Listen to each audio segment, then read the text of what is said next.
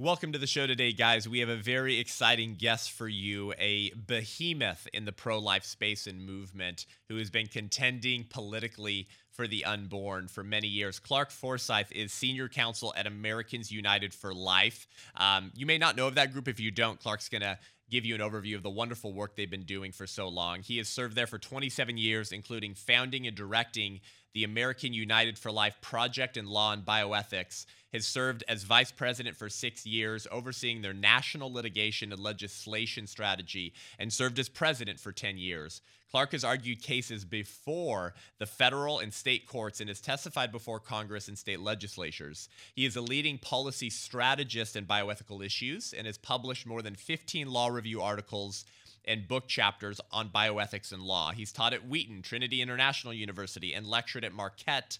Notre Dame and Ave Maria School of Law. Clark joins me today to discuss his beautiful book that you have to read if you haven't, called Abuse of Discretion The Inside Story of Roe versus Wade. We're going to discuss the Mississippi case that could overturn Roe, why Roe v. Wade is unsettled, while the secular progressive movement is losing their ever loving minds, and the momentum in the states to end the sacrament of Satan, abortion in America. Buckle up, you're in for a treat. I'm Seth Gruber, and this is Unaborted.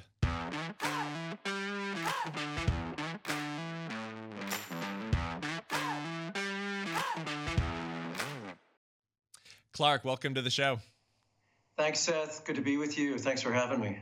Absolutely, man. Thank you for your wonderful work and and your wonderful work, particularly in this book, which I can't think of a better time to have had you on. Yes. Um, you, have been a, a, a, prospect guest that I've intended to have on for some time, but boy, have the uh, the stars, I guess, been aligning in this political moment um, yes. to present the best opportunity we've seen since mm. Casey um, to actually begin taking down and reversing this wicked decision.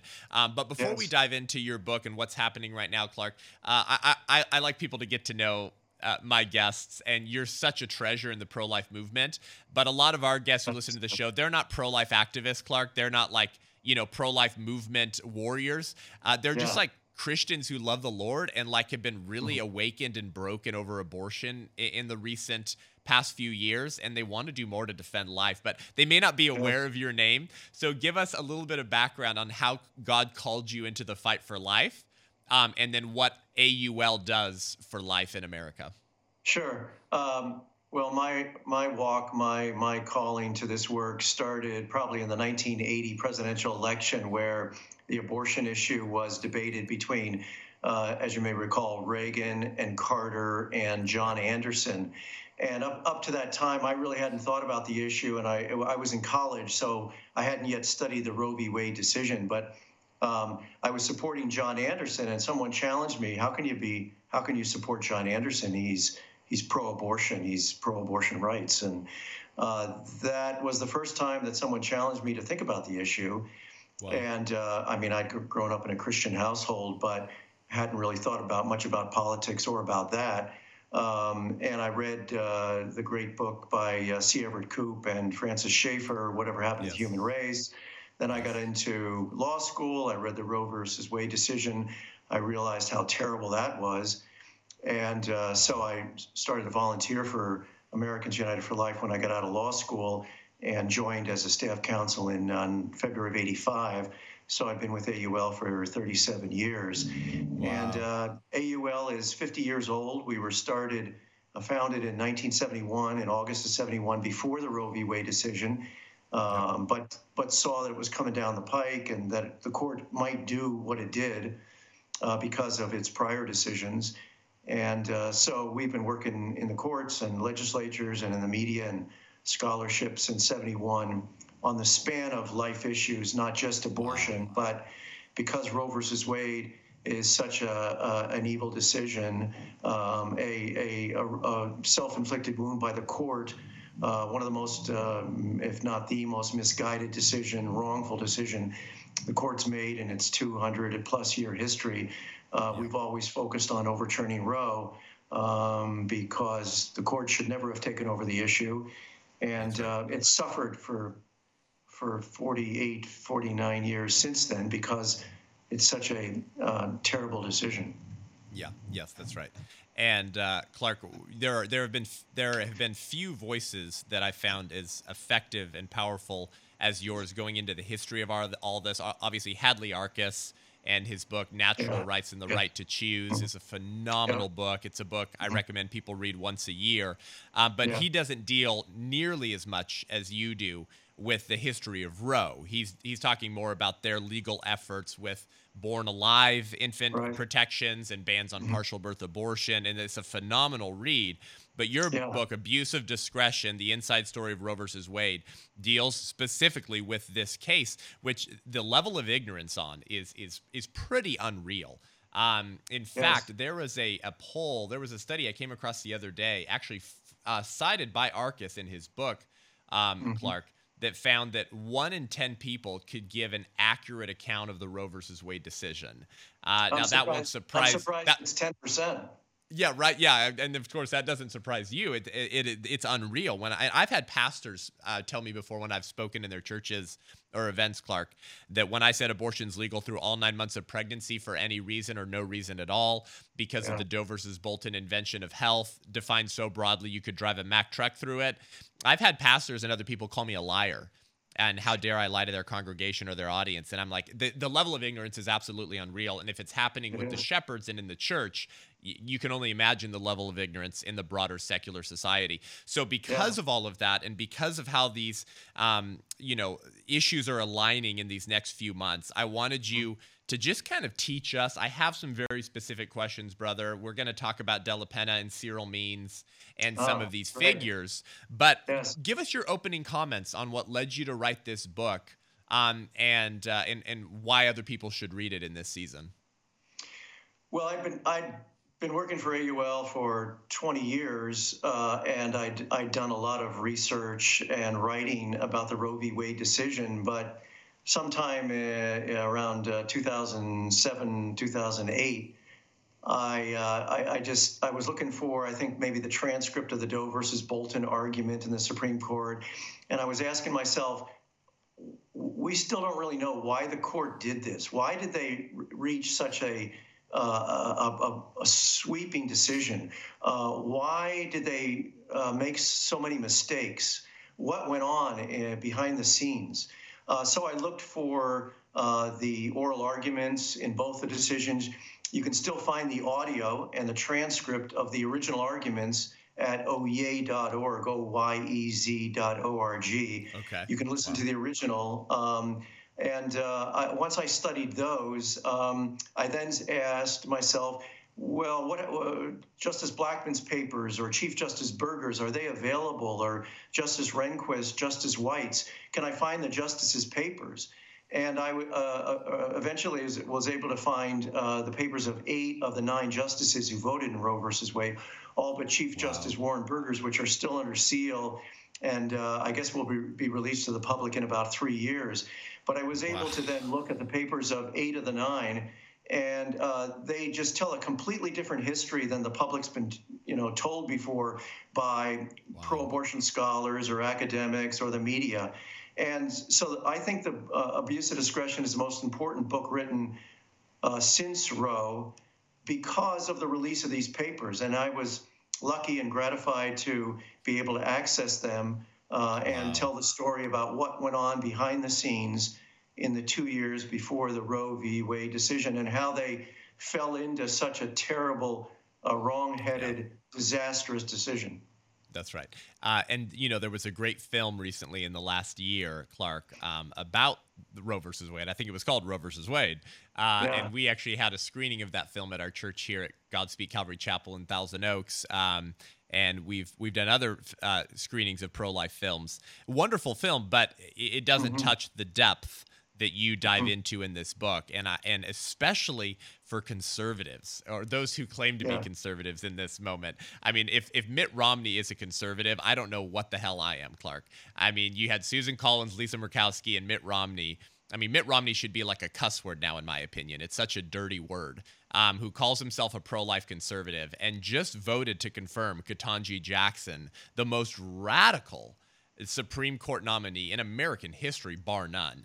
Um, who clerked for Stephen Breyer when Stephen Breyer joined Ruth Bader Ginsburg and the other liberals to try to overturn the ban on partial birth abortions. Uh, and, and now we're seeing the infanticide conversation increasingly happen in America right now with mm. decriminalizing infanticide bills in Maryland and California that they're pushing, and the the partial birth abortion murdered babies in D.C. that were recovered and photographed, and now we're exposing this evil.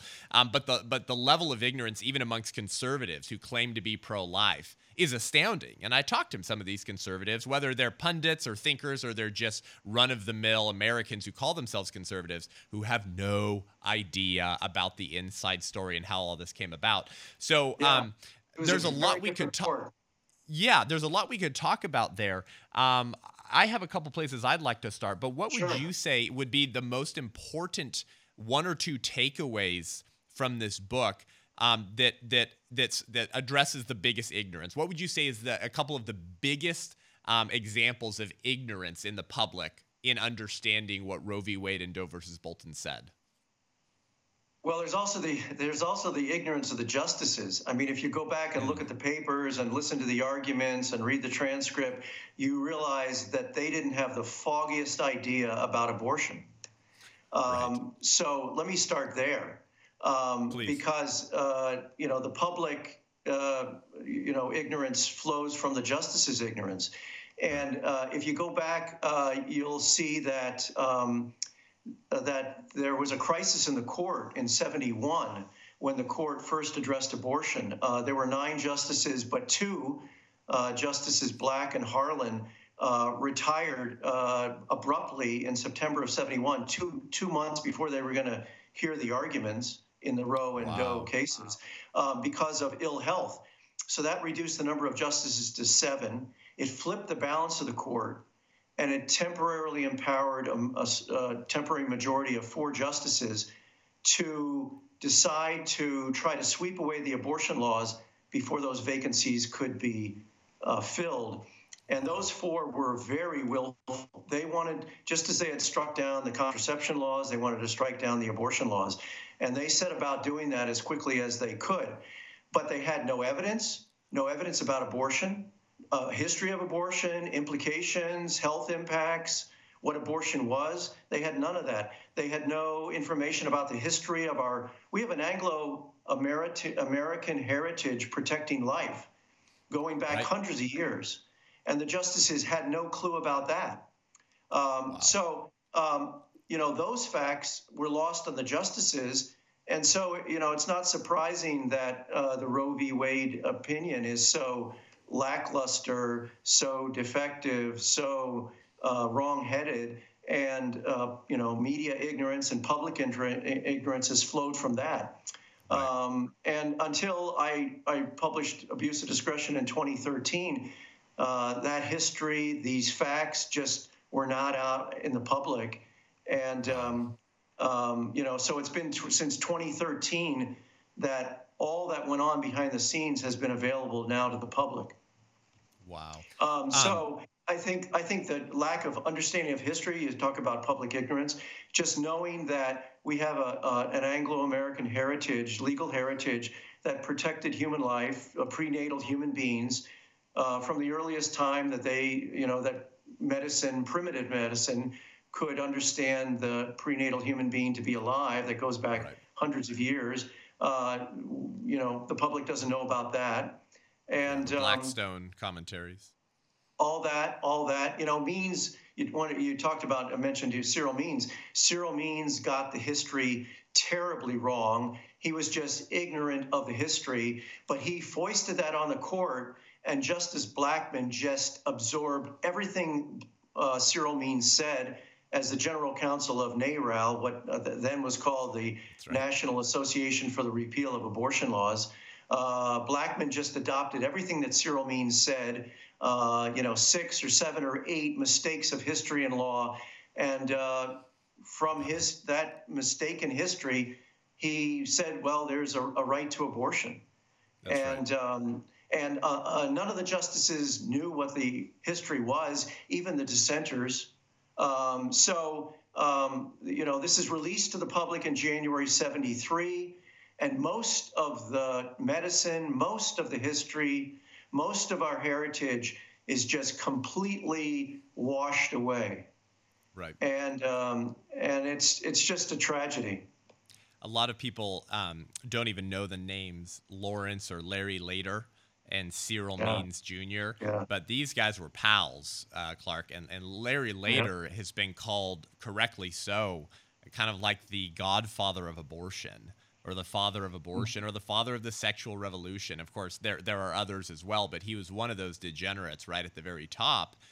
Uh, and yet, many people don't know that the justices cited um, Cyril mm. Means' historical fiction work yeah. on the history of abortion multiple times in in Roe versus Wade as this appeal to historical authority, allegedly, um, yeah. to to justify their decision. Can you talk a little bit about that? Uh, some of this historical fiction.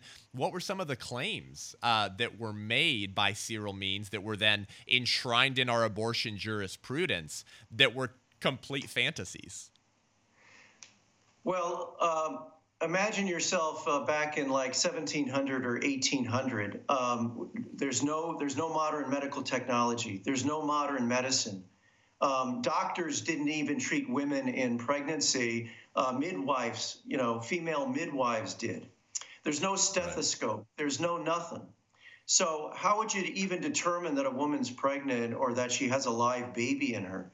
Um, the law latched upon the most reliable evidence, which was what they called quickening, yeah. uh, which is you know the mother's first fetal you know a sense of fetal movement yeah. which uh, you know happens around 16 to 18 weeks.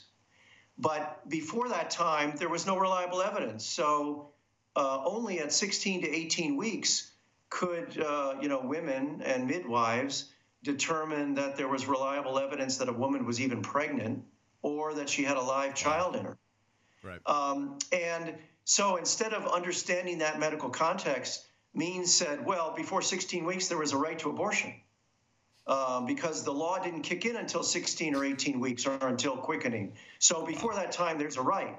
Now, there's no evidence that there was a right, but because there was an absence of law or criminal law, they said, well, there's a right. And Blackmun just swallowed that. Wow. Um, and then, um, you know, imagine again a time of pr- primitive medical uh, of medicine, and you know what happens after 16 to 18 weeks until delivery. Um, uh, there was there was a it was a time of high infant mortality, primitive medicine. So how do you know the the you know the baby's alive at, at that uh, after that time? Um, and the uh, the law said that well we won't treat the killing of an uh, unborn child as a homicide, the killing of a human being. Uh, if it's stillborn, because how do we know that it wasn't killed from natural causes or died from natural causes? in the womb. How do we know that it died from human causes or criminal causes or some kind of assault? Um, so uh, we're not going to treat the killing as a homicide, which was invariably a capital offense, unless we see the baby outside after delivery and could look at it physically and distinguish between natural causes or criminal causes. Wow. Um, and so that's Blackmun Latch, you know, Means says that means there's no human being, there's no person before birth. Wow. And Blackmun said, okay, we've got a right to abortion up till birth because the law really didn't treat the child as a human being until birth. But birth didn't mean 40 weeks term delivery, it meant any time outside. So, in fact, the, the law said that we're going to treat this this child as a human being in the womb. And if there's a prenatal injury in the womb at any time and then death after birth, that's a homicide. So they connected the human being wow. outside with the human being inside. And they said that's the same entity, that's the same being. And um, again, that was completely lost on the justices. And it's, um, and, and, and, you know, from there, they created a right to abortion for any reason at any time until birth. Wow. uh, Clark, I often uh, cite, you know, abortion industry leaders and abortionists and thinkers um, to, to make my own points. And one of those most powerful voices is, was Alan Guttmacher, right? Uh, yes. One of the former presidents of Planned Parenthood, the namesake of the Guttmacher Institute, which is Planned Parenthood's statistical research branch today. And in his book, Life in the Making, Clark, on page three, he says uh, regarding whether people knew when human life begins, he says, This all seems so simple and evident that it's hmm. hard to picture a time that it wasn't part of the common knowledge. Now, yeah. Life in the Making was written in the 70s, Clark. So when yeah. people say, "Oh, there's no under," you know, no one can agree on when human life begins, and there's actually, actually, you know, tons of biologists and doctors say we can't know. Uh, well, no, leading abortionists and abortion industry lackeys have been admitting this for years, and I thought that this was very helpful. You cited Justice Tom Clark in your book, a retired yeah. Supreme Court justice Mm. Um, who wrote a very influential law review article advocating for legalized abortion in 1969. And you make yeah. the point in your book, Clark, that this was quoted um, repeatedly by Justice Blackmun in Roe. And one line in particular that speaks to this manipulation of language, uh, mm. this the this the euphemistic um, necessity uh, of the abortion industry to describe abortion as something other than the taking of a human life and as the victim as something other than a human being. And he says to say that life is present at conception is to give recognition to the potential rather than the actual who the actual human being. But he says the law deals in reality, not obscurity, the known rather than the unknown. Meaning we can't really know. Maybe it's a biological life, like today, squishy conservatives say a biological male, which assume which is to insinuate that there's something other than a biological male. It's the same thing here. I guess it's it's like human DNA. It's not like a biological life, but it's not like a human or a person. Right. Right, the separating of humans and persons, which the Reichsgericht did in Germany, and we did in Dred Scott, and now we did in 1973. Um, well, so, well, Seth, as, as you know, um, you know, even if there was ignorance in the 50s or 60s about conception, that uh, that ignorance went away with uh, IVF, in vitro fertilization, in the 1970s when that was discovered. And uh, wow. I mean, even before Roe versus Wade, there were states that were protecting the unborn child from conception. But that legal protection has exploded since Roe versus Wade through prenatal injury law and wrongful death law and fetal homicide law. I mean, today we've got 31 states uh, with a fetal homicide law that protects the unborn child from conception. 31. Right. Last year, a year ago, Wyoming became the 31st state with a fetal homicide law that says, uh, you know, if a, if a woman is walking, a pregnant woman is walking down a street, yeah. uh, crossing a street, a drunk driver careens down the street, strikes her, kills her, or kills her unborn child, that's a double homicide at any time after conception. Yep. Um, yep. So 31 states, three fifths of the states in this country now have one of these laws. So it's no longer speculation. It's no yep. longer imagination. It's no longer abstract philosophy. It's the law. Yeah, yeah, um, yeah, So, so no one can claim ignorance today. That's right. Well, they can. They only claim ignorance, um, Clark, about the humanity of the unborn child um, when they want to kill her. Uh, as yeah. soon as you resolve to kill her, suddenly there's it's so obscure. Uh, there's no clarity. There's no consensus. Um, so I, mean, I, think we, we obviously know what they what they really intend here. Um, but let me add to your point, uh, Clark. The United Nations um, has said for years that in any country where they have legalized capital punishment, capital punishment cannot be performed on a pregnant woman. Now, what distinguishes the woman uh, who is deserving of uh, capital punishment for a crime she committed in one state from another woman who committed a crime deserving of capital punishment in another state. Well, the fact that in the bodies of one of those women is a human being. And there's the international acknowledgement that you don't kill innocent human beings, right? It's the same thing with thalidomide. You know, you can't get thalidomide, your baby might be born without arms or legs. Well, why? The fetus has no right to my body. That's what Roe v. Wade taught me. So the cognitive dissonance is unreal.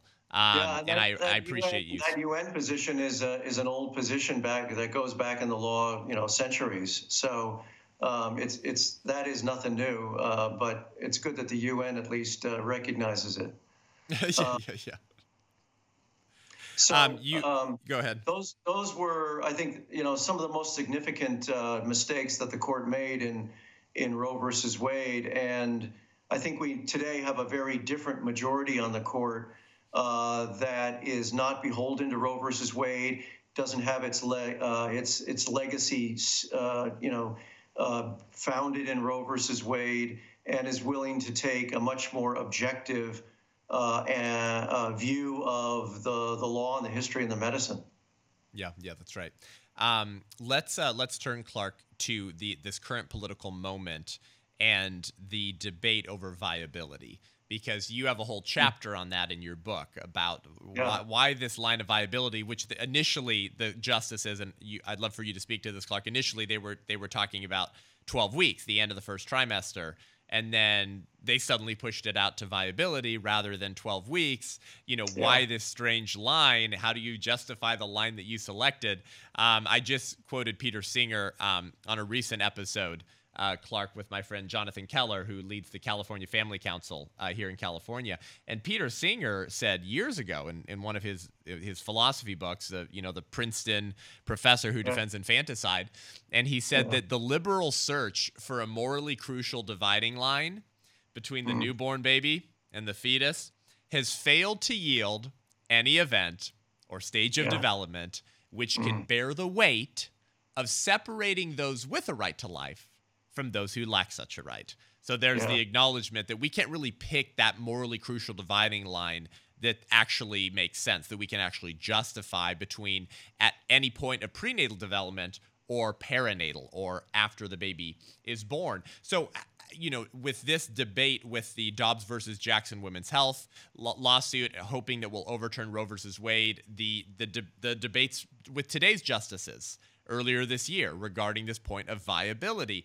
This goes way back. So, talk to how the yeah. Supreme Court came to select viability as a significant dividing line. Because for our listeners, just as a reminder, guys, states cannot regulate abortion before viability, but they're allowed to to some degree after viability.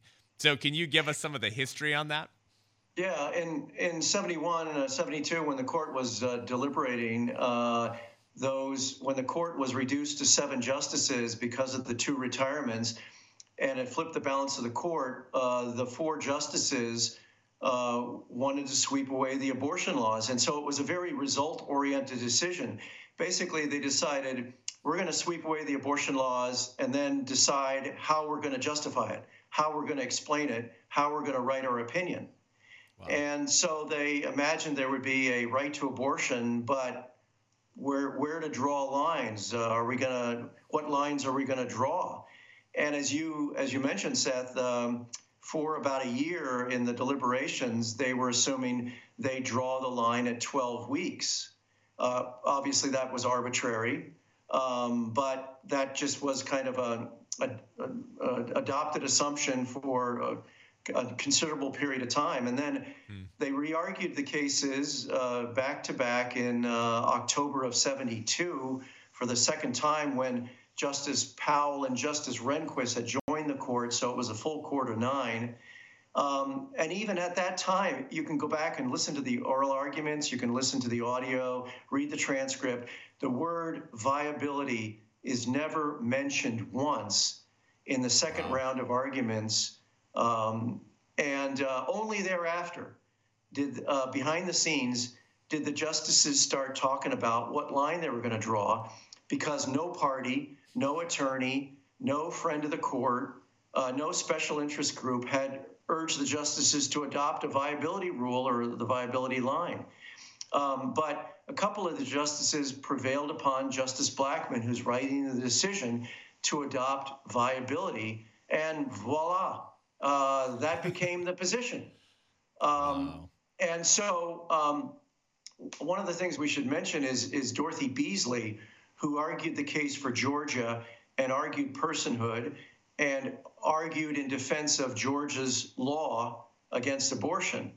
And um, I talked with Dor- uh, Dorothy Beasley while I was writing the book, and she said viability was never ever mentioned. It was just shocking when the opinion comes out they, they adopted this viability line because no one had ever talked about it.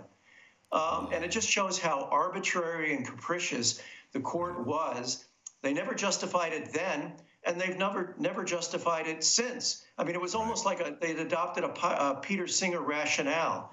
Uh, yep. You know, we're going to adopt viability because uh, no other line kind of makes sense. Yeah, yeah, yeah. Uh, and that was it. And that's that's the only rationale the court has ever given the country about the viability rule. Yeah. And um, uh, uh, uh, the Dobbs arguments, uh, as you know, took place last December 1. And for the first time, justices like Justice Alito asked, and, ju- and, he, and Chief Justice Roberts as well, asked some penetrating questions about where did this viability line come from? Um, it wasn't even at stake in the Roe decision or in the Casey decision of 92. Where did this come from and how did we ever justify it? Uh, and that's the first time in, in 49 years that the justices have ever seriously questioned the viability right. rule. Yeah, that's right. So we're at we're at a new place. We're at a new yeah, time. Yep, that's good, and that's why so many uh, conservative jurists, um, whom I respect as well, yourself, uh, Robbie George, um, and and many others, uh, I think came away encouraged after those hearings. Um, yeah. Hearing the level of skepticism from the justices yeah. in regards yeah. to um, upholding uh, or striking down the level of skepticism they had in striking down the the Mississippi law, meaning their incur- their their signals that they would likely allow the 15 week abortion ban um, to stand. And when you even have that coming from someone like John Roberts, um, who has stabbed the unborn in the back uh, in a jurisprudential way multiple times, has not been a consistent friend of the unborn. Then, now you start getting maybe a little bit encouraged with what we're going to see. But yeah, the vi- viability has never made sense, and it, it, it represents such sloppy thinking from the highest court in the land because viability changes every few years, every decade or so, as, as we're eh, allowed to make unborn children viable with new scientific and medical advancements that enable us to save children at earlier stages. Additionally, if a pregnant woman is on a plane at uh, at 24 weeks and she leaves Reagan Dulles, um, I guess her child is viable um, at 24 weeks. But it, then she flies to Kenya, okay, and when she en- en- enters international uh, airspace, now her now her baby's not viable because she doesn't have access to the type of life-saving treatment and and medicine that would enable the child to be viable. It, ju- it just it starts becoming so stupid um, when you start recognizing how sloppy this thinking was. Well, the, the medicine is one thing and the medical advances are one thing, but there's also the legal changes in our country since 1973. I mean, the court uh, announced viability, and the lower courts have strictly applied it against the states since 73. But in other areas of the law, like prenatal injury law, like wrongful death, like fetal homicide, the law has just left viability in the dust. Again, there are 31 states with fetal homicide laws that have no viability rule or limit uh, because they provide con- uh, uh, protection all the way back to conception. So the law in in other areas has simply left the vi- the, the Roe viability law as a, as, as a, a an orphan, yep. and have uh, regarded it as irrelevant in yep. uh, legal protection. So, um, uh, and the justices know that as well. Um, so, uh, as you mentioned, uh, you know, the, the, the Dobbs arguments on December 1 were encouraging because the justices, unlike 92 and Casey, they weren't fix, fixated on the nuances of the Pennsylvania law back then or the Mississippi law now. They didn't uh, ask too many questions about the 15 week limit in Mississippi or its nuances. They really focused, especially the six most conservative, on how do you justify Roe and Casey? And uh, that's the first time since 92 and Casey that they've done that. So it was encouraging for those reasons as well. But if I might, I, I, I think that it's you know what, whatever can be said about Chief Justice Roberts since he joined the court in 2005, he didn't. He's never had a majority until now that was abortion skeptical, and now he has six justices, I think, or five beyond beside himself, who are skeptical. And so he's never had a uh, had a majority since 1992 or since he joined the court, and um, and and that's essential. You know, if you don't have a majority, you're not going anywhere.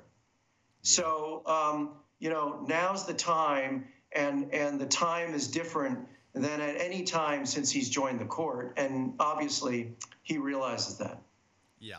I'll uh, I will push back a little bit on you there, Clark, and and uh, remind everyone as as you remember with Louisiana, with uh, um, uh, was it Whole Woman's Health? Uh, well, you had a Whole Woman's Health versus Hellerstedt in Texas, but the Louisiana law in 2019, 2020, that just uh, said that, that yeah, 2020 that just literally. I mean, you want to talk about a common sense piece of legislation that that pro choice that moderate pro choice Democrats of the 80s would have gotten behind, which just said that um, that abortion clinics had to meet the same um, medical requirements as any other ambulatory surgical center, and that those performing abortions had to have admitting privileges at a local hospital to ensure continuity of care for the woman who might be injured during an abortion. And and and then they roll out this lawsuit, and the abortion industrial complex, you know, girds up their secular degenerate loins, rents their garments, and screams bloody murder. Uh, well, why is this a problem? If abortion is healthcare and abortion is surgery, then why shouldn't your surgeons have to meet the same medical requirements as any other surgeon? Why? Because as you remember, Clark in Louisiana, they had ophthalmologists performing abortions. So the abortion industry knew that many of their abortionists weren't going to be able to meet the requirements that the law was going to make them to meet. All of that to make this point, Clark. Who ruled against that? Who ruled against having ab- abortion clinics that have admit- admitting privileges? Roberts. Yeah, so, and had he joined right, the conservatives, it would have been upheld if you go back to uh, Texas's law, uh, which was the same sort of law in in uh, 20, he uh, said stare decisis. Yeah. He uh, well, he had um, he had dissented from the court striking down that, but in uh, the Louisiana case, what what you describe is the first part of his opinion. The second part of his opinion is when is when he kind of veers off and does a head fake and says, "But I'm not going to apply that opinion anymore." To any future case, uh, and he leaves uh, abortion law uh, in tatters and undecided. And it's that undecided or unsettled state that uh, we can now rely upon to show that uh, the Roe v. Right. Wade decision and Planned Parenthood versus Casey are radically unsettled 49 years later, in part because of what Roberts did in his uh, own separate opinion in uh, in the Louisiana case. So, yeah. um, uh, and and that's uh, I think one of the points that needs to be made about why we're where we are now with the Dobbs case is that um, uh, you know the cause for life in America has never let Roe versus Wade be settled uh, because of agitation in the states, because of agitation in the courts, because of scholarly criticism, because of the March for Life because of uh, you know the proliferation of pregnancy care centers. Um, all of this agitation has kept Roe versus Wade unsettled, and that's why the Dobbs case is before the court today. That's right. Yeah, I appreciate that, Clark. Um, we are we are at this this uh, breaking point. Uh, liberalism seems to be malfunctioning, doesn't it? And the the promises of the secular moral revolution um, are are quickly fading away. It reminds me of Anthony Kennedy's uh, famous mystery passage in Planned Parenthood v. Casey. At the heart of liberty is the right to define one's own concept of uh, the universe and the of existence and meaning and of the mystery of human life. Um, to which I've always asked uh, Clark, what if my understanding of the mystery of human life and existence uh, is the opposite of Anthony Kennedy's understanding yeah. of the mystery of human life and existence? So whose wins out? Right. Well, I mean, he was just es- expressing um, through allegedly high language uh, relativism right? Because if my meaning Legal runs counter to your meaning, yeah, yeah who, who's win? Legal positivism, right? Rather than than natural law. And and so it reminds me of this this line that you quote Joseph Dellapenna in your book, Clark. Um, who Joseph Dellapenna, professor who wrote the best book debunking the historical myths that yeah. the abortion industry weave to justify Roe versus Wade. And you said, and he said, you quote him saying, "Until law professor Cyril Means discovered the supposed liberty in 1968, no statement in any legal or other document expressed the claim that anyone had a liberty to abort. Uh, to which I would say, your liberty ends where my nose begins, or your liberty yeah. ends when a human baby uh, begins. yeah, Seth, I'm glad you brought up Dellapenna because, um, I mean, he's written the, uh, a massive history um, that's just so well researched and reasoned, telling the whole history of um, his, historical, social, legal protection for the unborn child. You know, at the uh, you know at, to the greatest extent possible, given contemporary medical understanding. As medicine yep. developed, legal protection developed. As medicine advanced, legal protection advanced. Um, and um, uh, people need to read Dellapenna uh, as well. Yes, yes, that's good. Um, uh, before we wind down here and discuss um, June and some of the arguments. Um, I appreciate your comments regarding fetal homicide laws in, in so many of our states because I think that that cognitive dissonance, that discrepancy, that lack of consistency yeah. um, often proves the more deeper held and sinister premises of progressivism and of the pro choice movement. Um, because how can you resolve that discrepancy? Oh, she got murdered by someone while she was pregnant. Double homicide. Wait. And the pro lifer says, but she can kill the baby through point of birth herself, and it's liberty, according to Anthony Kennedy. That's women's rights. That's reproductive justice, or to quote Joe Biden's new euphemism at the State of the Union, maternal justice. Do you see he coined a new euphemism the other day, Clark? He called abortion maternal justice. Um, interesting. So you're admitting that they're mothers. Thank you for that. Um, how do you resolve this discrepancy? Well, the left will say something like this, Clark. Well, in the case of the fetal homicide thing, Clark, the reason why you're so stupid and you don't get that is because she wanted the baby. She was planning to carry that baby to term. A third party murdered her and the baby, so it's a double homicide. Oh, thank you for admitting that you believe human life is only valuable when wanted well, of course, that's as you know, Seth. That's uh, one version of feminism, and uh, thankfully today, uh, you know, there is a growing contingent of pro-life feminists, uh, yeah. and um, in the Dobbs case, um, they filed a, a wonderful brief uh, filed by Helen Alvarez of uh, um, yeah. George Mason Scalia Law School and others, pointing out that um, there's no empirical evidence that abortion helps women. It, it doesn't contribute to their physical health. Uh, it doesn't contribute to equality. It doesn't contribute to educational or career advancement. And, uh, you know, a brief like that was never filed in Roe versus Wade. It was really never filed in Casey in 1992. So, um, you know, I'm grateful to them to, uh, to at this time and place in history to right. tell the court for the first time uh, that the emperor has no clothes and that right. the court has never been able to justify a right to abortion uh, based upon its its help to women. Uh, there's just no evidence for that. That's right. And feminists We're, have to be pro life. If feminism means anything, uh, it has to be pro life because feminism doesn't murder women. Uh, it doesn't murder females. Um, and so I've always said you've Amen. never met a pro a pro choice feminist. But anyways, um, Clark, as we wind down, uh, I'd love to, for you to talk just a little bit, um, g- give us a little bit of a lay of the legal landscape in the state levels right now what's happening at the state levels, uh, yeah. uh, why Roe versus Wade is unsettled, why this decision coming in June that we're praying is the correct and just decision. It has created this legal environment where states are starting to gird up their loins, and and maybe Republicans who didn't do much for the preborn anymore, they have no more excuse. It's it's go time. It's time for everyone to find their place on the wall. Uh, talk a little bit about that um, and, and, and, and, and then specifically what pro lifers and Christians need to do in deep blue states.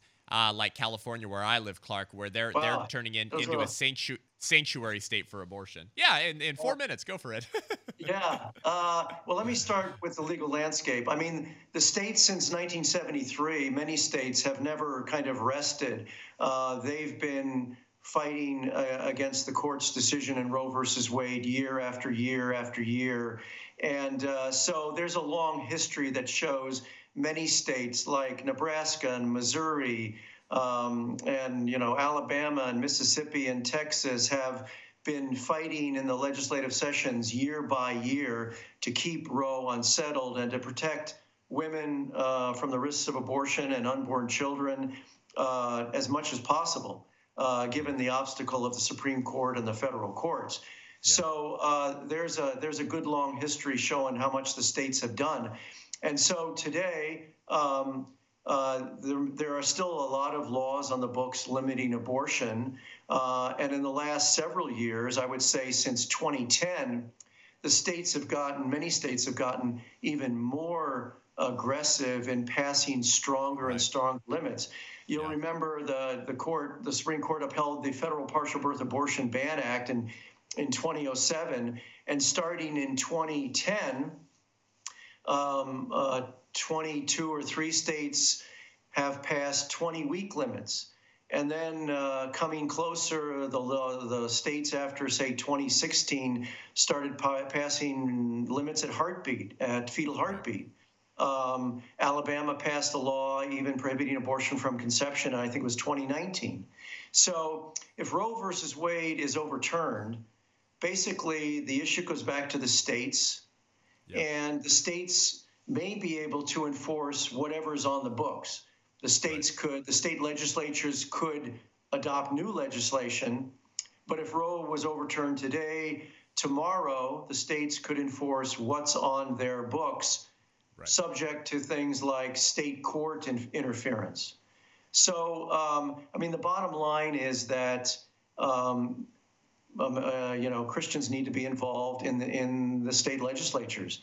They yeah. need to be politically involved um, because it's no longer going to be if Roe's overturned in Dobbs. It's no longer going to be um, the courts controlling the issue, the Supreme Court controlling the issue as it as it's done since '73 the people we elect in our state capitals, they're going to be the primary decision makers. So right. our vote is going to mean something. Yeah. And so we need to be involved with pregnancy care centers. Pregnancy care centers are going to be on the front lines after the Dobbs decision. Oh, yeah. Because even if the court, you know, I, I wouldn't say I expect the court to overturn Roe, but I expect the court to hand more authority back to the states and give more deference to the states at the very least and I would expect the court to uphold, uphold this 15 week limit. And that means uh, more women are going to be seeking services and help, and um, pregnancy care centers are going to be uh, uh, needing to give more services and more care and more outreach. And then public officials are going to be on the front lines too.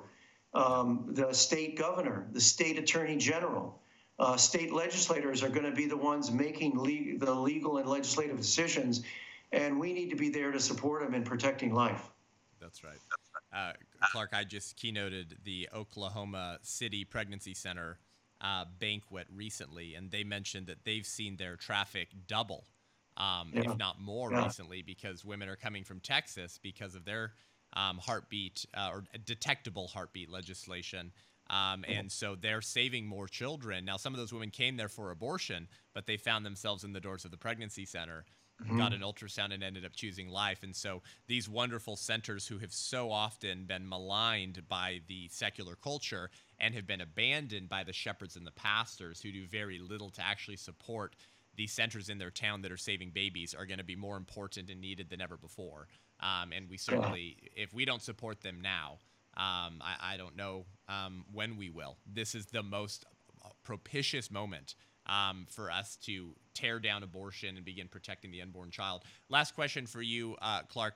Um, what is your diagnosis um, as a political strategist um, for a personhood amendment in the future, for a a legal recognition that we don't need a personhood amendment because the Constitution and the Declaration of Independence already say right to life, liberty, pursuit of happiness. No one can be deprived of these. Um, what what what is your comments or diagnosis on pursuing that strategy in the future? Because we understand, of course, as pro-lifers, that justice is not the um, the the uh, the Douglas Lincoln uh, Lincoln Douglas justice of uh, each state has the right to vote it up or down. Stephen Douglas, like let each state decide whether slavery is allowed or not. That that could be where we're at later this year. Each state getting to decide their abortion laws. Justice would, of course, be federal protections for the unborn child. I know that's a big question, but what are your comments on that in terms of pursuing that when we have our reins, hands on the reins of political power again? Well, uh, first of all, um, we have to understand that uh, this court is, uh, if it if it overturns Roe, it's going to do so in in the sense of returning the issue to the states. This court, uh, as as was made clear on December 1st, is not considering uh, a federal personhood rationale or a 14th Amendment personhood rationale. They're um, they're, they're they're considering whether to return the issue to the states where it was for 200 years before 1973. Um, but uh, know, in my opinion, if the if the Cause for Life in America wants a constitutional amendment uh, or or wants constitutional protection at the federal level for the unborn, it's going to have to pass a new uh, uh, amendment, write a new carefully written amendment, and pass it uh, uh, through the states. And that means 38 states are going to have to come together to support such an amendment. And that means that all the work that's been done in the states up to now is going to be essential to creating 38 states that are pro life and that are willing to pass such an amendment. So, all the work that's been done since the 1960s in the states is crucial to um, creating uh, 38 states that will support such an amendment. I mean, as I mentioned, we've got 31 states now that have a fetal homicide law from conception. We have to think of state by state, year by year, politically and legislatively, getting to 38 states that'll protect, that'll that'll create uh, an amendment or support an amendment at the federal level. Right, right. Um, but um, you know, uh, between now and then, uh, we have to be working in the states uh, uh, in in social conditions, in legislative and political conditions, uh, to to work every state, state by state, to make them as pro-life as possible and uh, so we all need to be involved. Um, we all need to be involved and, and active and vigorous. Amen. Yeah. Awesome. Thank you, Clark. Uh, you guys, uh, Americans United for Life, AUL.org, uh, I believe, has uh, wonderful resources and information regarding these legislative attempts uh, and summaries of legislative victories at the state level. Uh, check out American United for Life. Uh, make sure you pick up Clark's book, Abuse of Discretion: The Inside Story of Roe versus Wade. Um, wherever you get your books, uh, you know, educate yourself, equip yourself in this season uh, to defend life. Um, and and at the lay church level, make sure that you're having these conversations with your pastors um, and asking them to get on the front lines as the church and Christians will be needed more than ever before um, as states begin to protect, pass protections for the unborn, or we live in states like California where we are not currently able to pass protections for the unborn, and the church will also be needed more than ever before. Clark, thank you so much for your time, brother. Thanks for joining the show. Thank you, Seth. God bless you, and thank you for your work. Absolutely. Yeah, we'll see you soon.